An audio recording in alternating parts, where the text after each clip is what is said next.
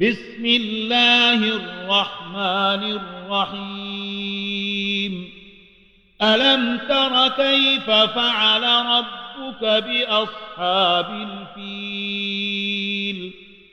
ألم يجعل كيدهم في تضليل وأرسل عليهم طيرا أبابيل ترميهم ترميهم بحجارة من سجيل فجعلهم كعصف مأكول.